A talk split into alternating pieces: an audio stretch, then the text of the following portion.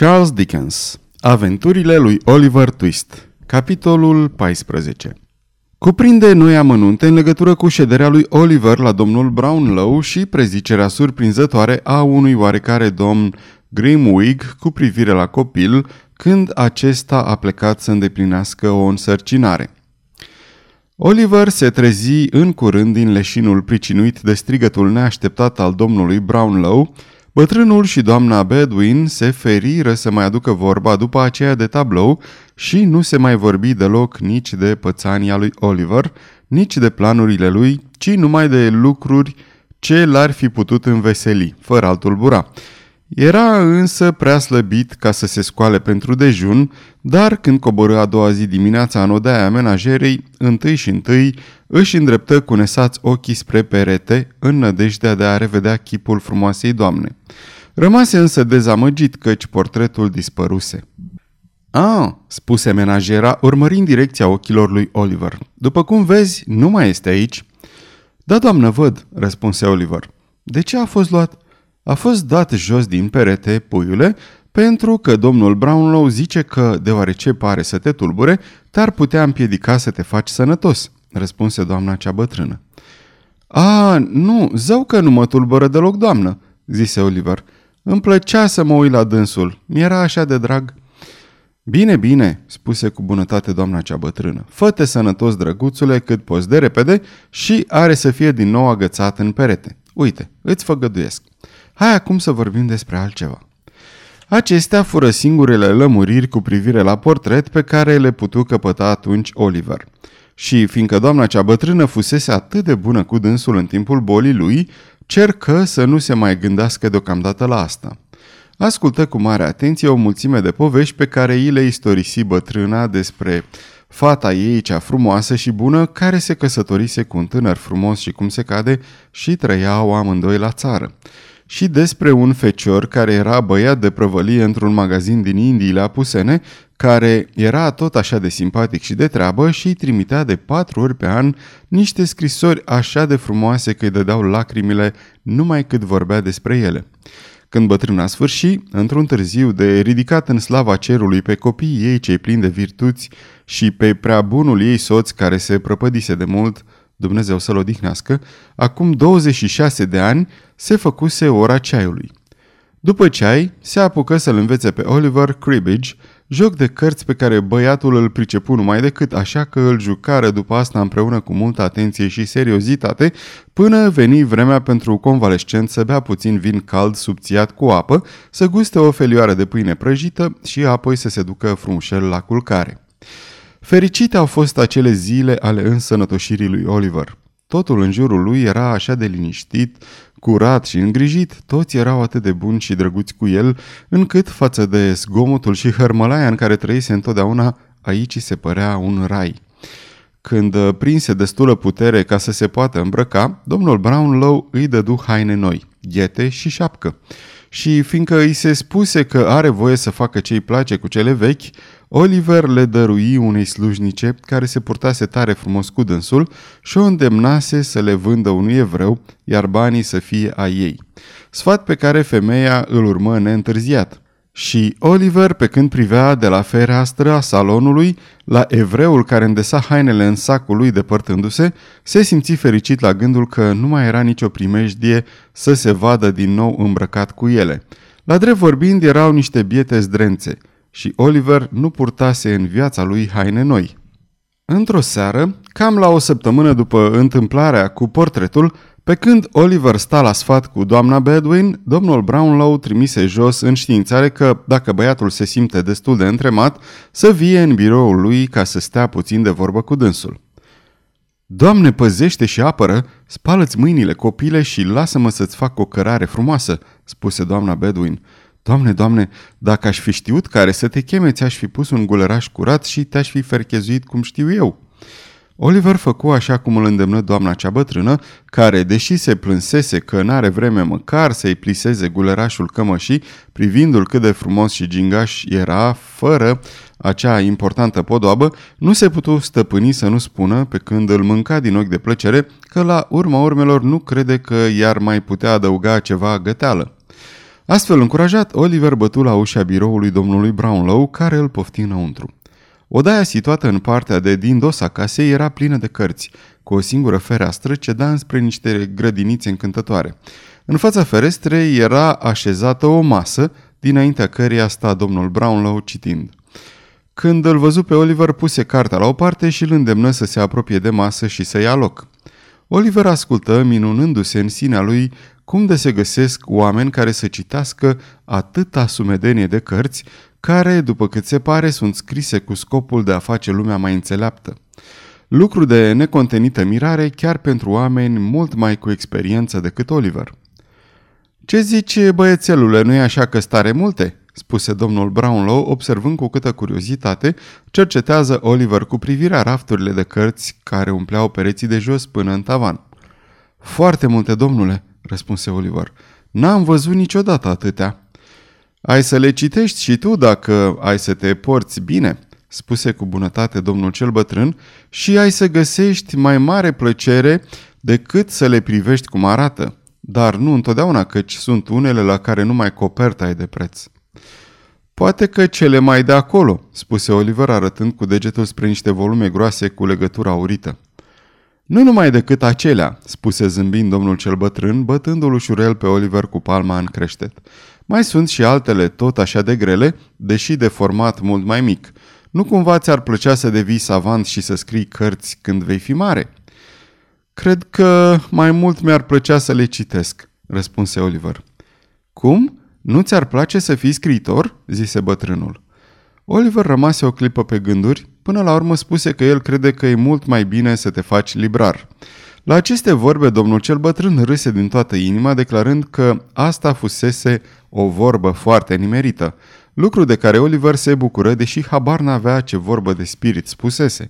Aceasta este o înregistrare Cărțiaudio.eu. Această înregistrare este citită cu respectarea legislației în vigoare pentru www.cărțiaudio.eu. Copierea, repostarea, multiplicarea, vânzarea, închirierea sau difuzarea publică a acestei înregistrări, fără acordul scris al www.cărțiaudio.eu, constituie infracțiune și se pedepsește conform legislației în vigoare. Pentru noutăți, vă invităm să vizitați site-ul www.cărțiaudio.eu și să ne susțineți cu un like, subscribe și follow pe canalul de YouTube Cărți Audio. De asemenea, puteți să-i susțineți printr-o donație pe naratorii voluntari ai acestui canal. Vă mulțumim și vă dorim audiție plăcută în continuare. Bine, bine, spuse domnul cel bătrân devenind iar serios. Nu te teme. N-avem să te facem scriitor cât timp poți învăța o meserie cinstită, fie chiar să fabrici cărămizi.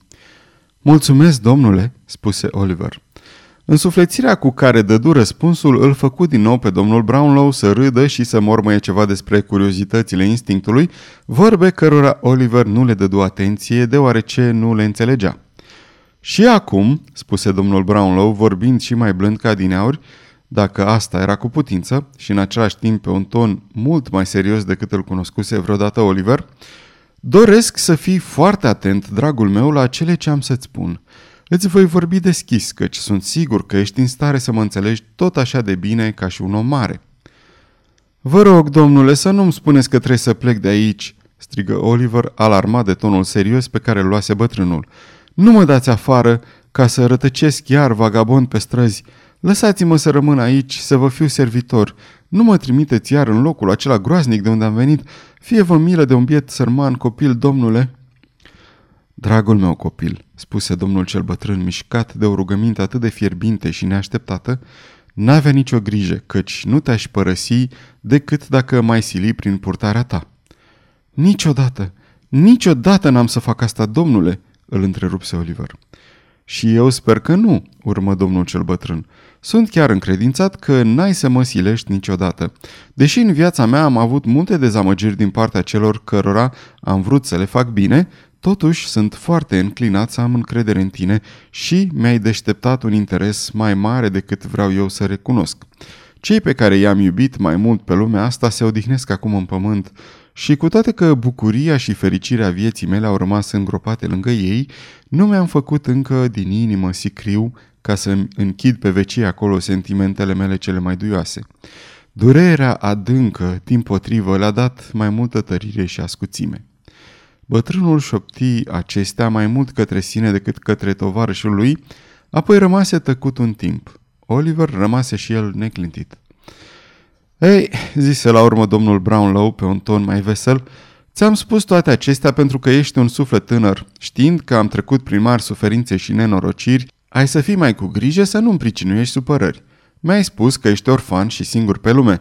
Toate cercetările pe care le-am făcut până acum au adeverit asta.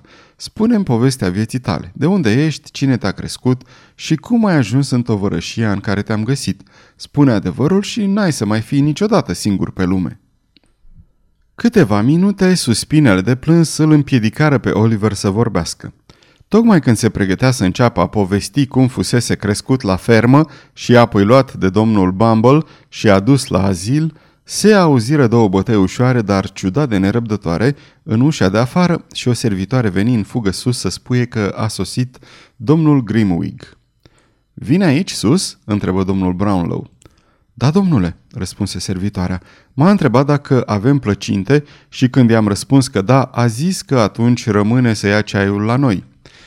Domnul Brownlow zâmbi și, întorcându-se către Oliver, îl înștiință că domnul Grimwig era un vechi prieten de-al lui și că nu trebuie să ia în serios felul cam brusc de a se purta, căci în realitate era un om foarte cum se cade.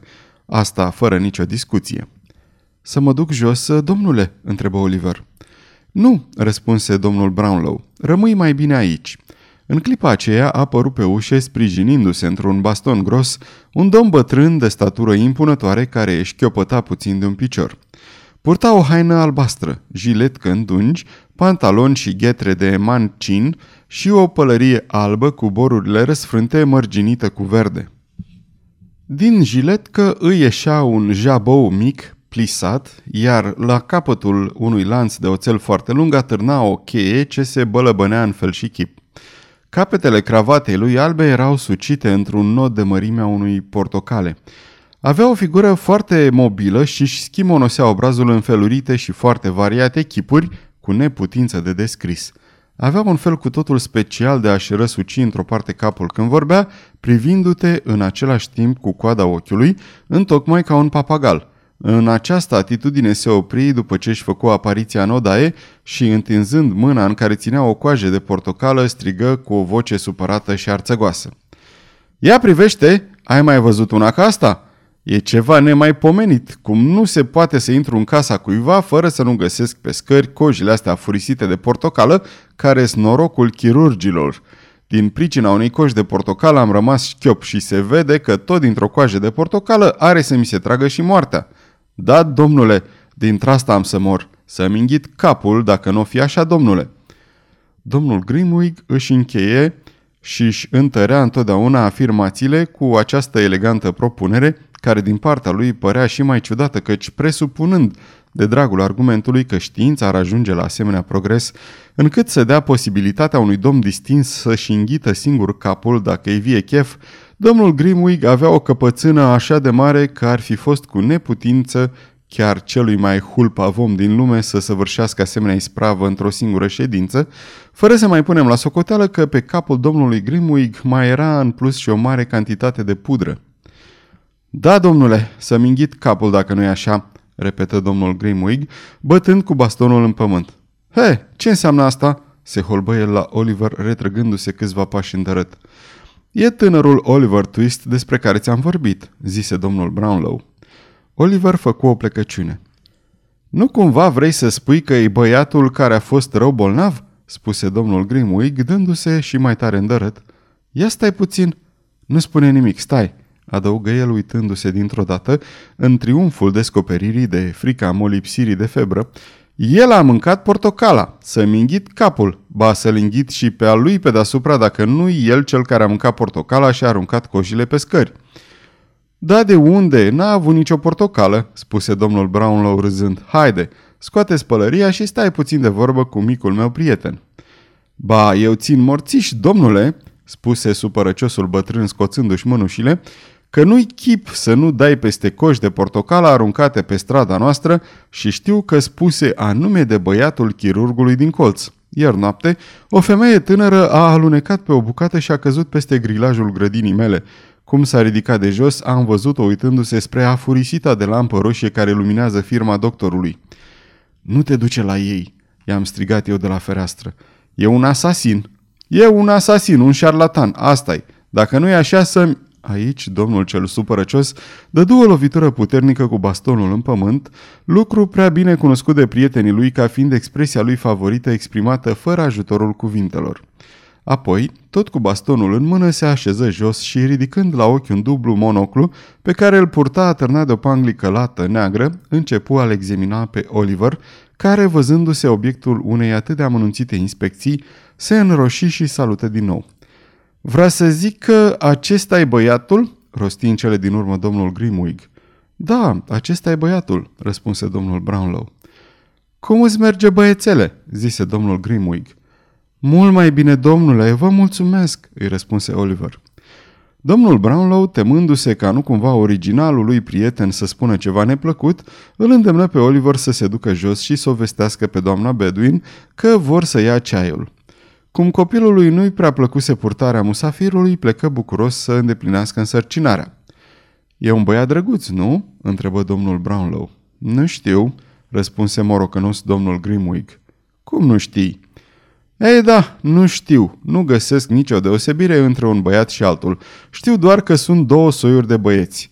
Făinoși și fleicoși. Și din care categorie face parte Oliver? Dintre făinoșilor. Unul dintre prietenii mei are un băiat fleicos. Părinții găsesc că e o frumusețe. Are cap rotund, obrași roșii și ochi sticloși. Un copil oribil. Așa e de umflat că hainele parcă gata să pleznească pe el. Are o voce de barcagiu și hulpav ca un lup. Îl cunosc eu bine, canalia. Ei, lasă, zise domnul Brownlow, să știi că Oliver Twist nu-i dintre aceștia, așa că nu te mai înfuria degeaba împotriva lui. Sigur, nu-i dintre aceștia, răspunse domnul Grimwig, poate că e dintr-un soi și mai rău.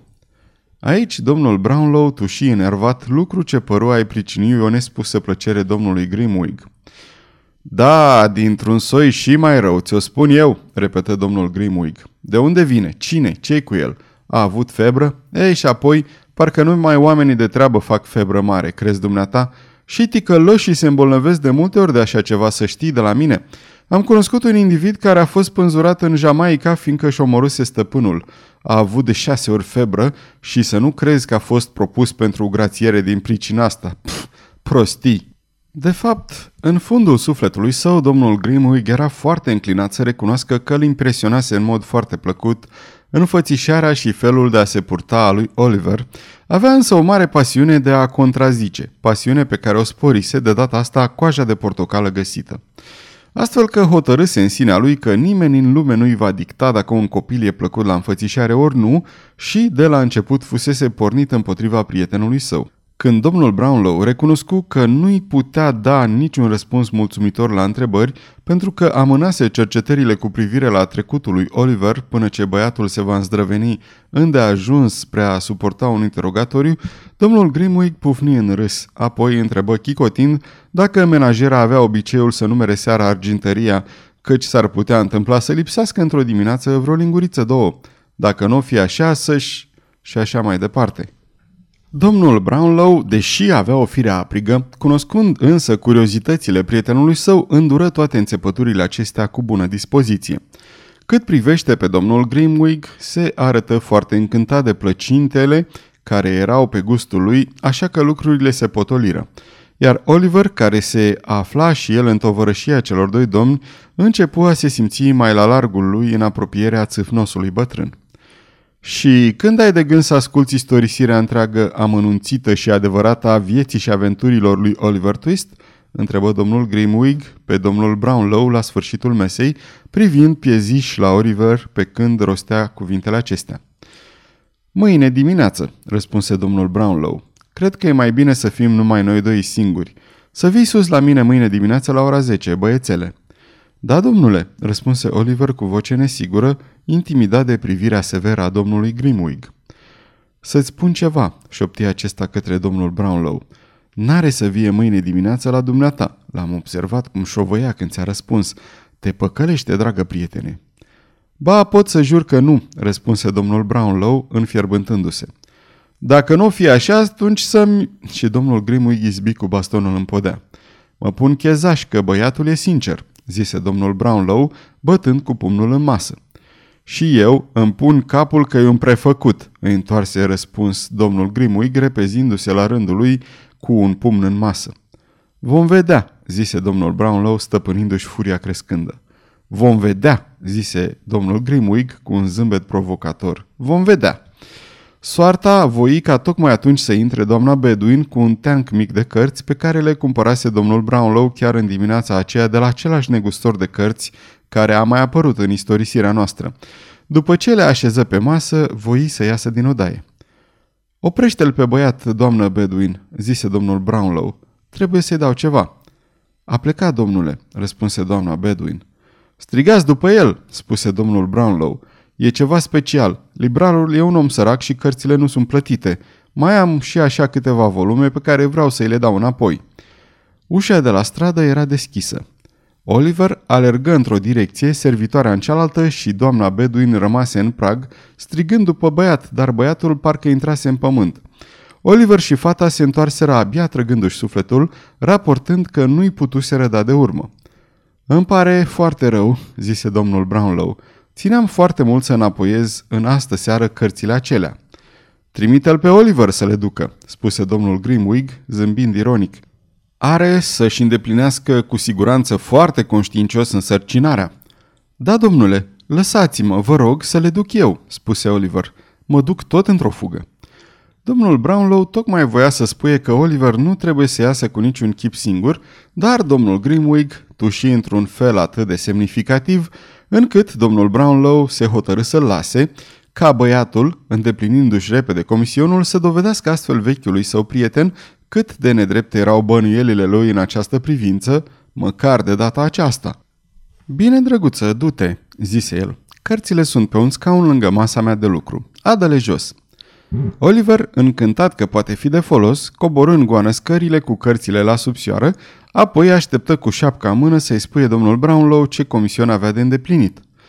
Îi vei spune, zise domnul Brownlow privind țintă la Grimwig, îi vei spune că ai venit să-i aduci cărțile și să-i plătești cele patru lire și jumătate pe care îi le datorezi. Asta e o hârtie de 5 lire, așa că trebuie să-mi aduci înapoi 10 șilingi. În zece minute mă întorc, domnule, răspunse Oliver cu voiciune. Puse banii în buzunarul hainei pe care îl încheie apoi în nasture și luând cu grijă cărțile sub braț, se înclină respectos și ieși din odaie. Doamna Bedwin îl conduse până la ușa de afară, dându-i o mulțime de lămuriri cum și pe unde să o ia ca să ajungă mai repede, repetându-i numele librarului și numele străzii. Primind încredințare de la Oliver că le pricepuse pe toate cât se poate de bine, după ce îi mai dădu în plus de o mulțime de ori în grijă să nu cumva să se rătăcească, doamna cea bătrână îl lăsă în sfârșit să plece. Bată-l norocul că tare-i drăgălaș, zise bătrâna privind după el. Parcă nu mă mai îndur să-i dau drumul de sub aripa mea. În acea clipă, Oliver se uită vesel înapoi și mai salută odată înainte de a coti după colțul străzii. Bătrâna îi răspunse zâmbind la salut, apoi, închizând ușa, se întoarse în odaia ei. Să vedem, zise domnul Brownlow, scoțându-și din buzunar ceasul și punându-l pe masă. Are să se întoarcă cel mult peste 20 de minute. Până atunci se noptează. Ah, crezi într-adevăr că are să se întoarcă? întrebă domnul Grimwig. Dumneata nu crezi? îl întrebă zâmbind Brownlow. În clipa aceea, domnul Grimwig era stăpânit de un îndârjit spirit de contradicție care crescu și mai mult la zâmbetul de încredere cu care îl înfruntă prietenul lui. Nu, spuse el bătând cu pumnul în masă. Nu cred. Copilul este îmbrăcat cu haine noi, are un teanc de cărți valoroase sub braț și o hârtie de 5 lire în buzunar. Are să se ducă la vechii lui prieteni, pungașii, bătându-și joc de dumneata. Dacă băiatul se mai întoarce vreodată în casa asta, să-mi înghit capul, domnule. După ce rosti vorbele acestea, își trase scaunul mai aproape de masă și amândoi prietenii rămaseră tăcuți, așteptând cu ceasul între ei. Trebuie să atrag atenția pentru că asta arată importanța pe care o dăm noi judecăților noastre și mândria cu care susținem păreri pe care ni le-am format adesea prea de timpuriu și prea grabnic, că deși domnul Grimwig nu era deloc un om rău la suflet și că deși ar fi fost sincer mâhnit să-și vadă prietenul pe care îl stima înșelat și dezamăgit, în clipa aceea dorea din tot sufletul ca Oliver Twist să nu se mai întoarcă. Întunericul crescu într-atât încât cadranul ceasului abia se mai zărea, dar cei doi bătrâni urmau să stea neclintiți în tăcere cu ceasul între ei. Sfârșitul capitolului 14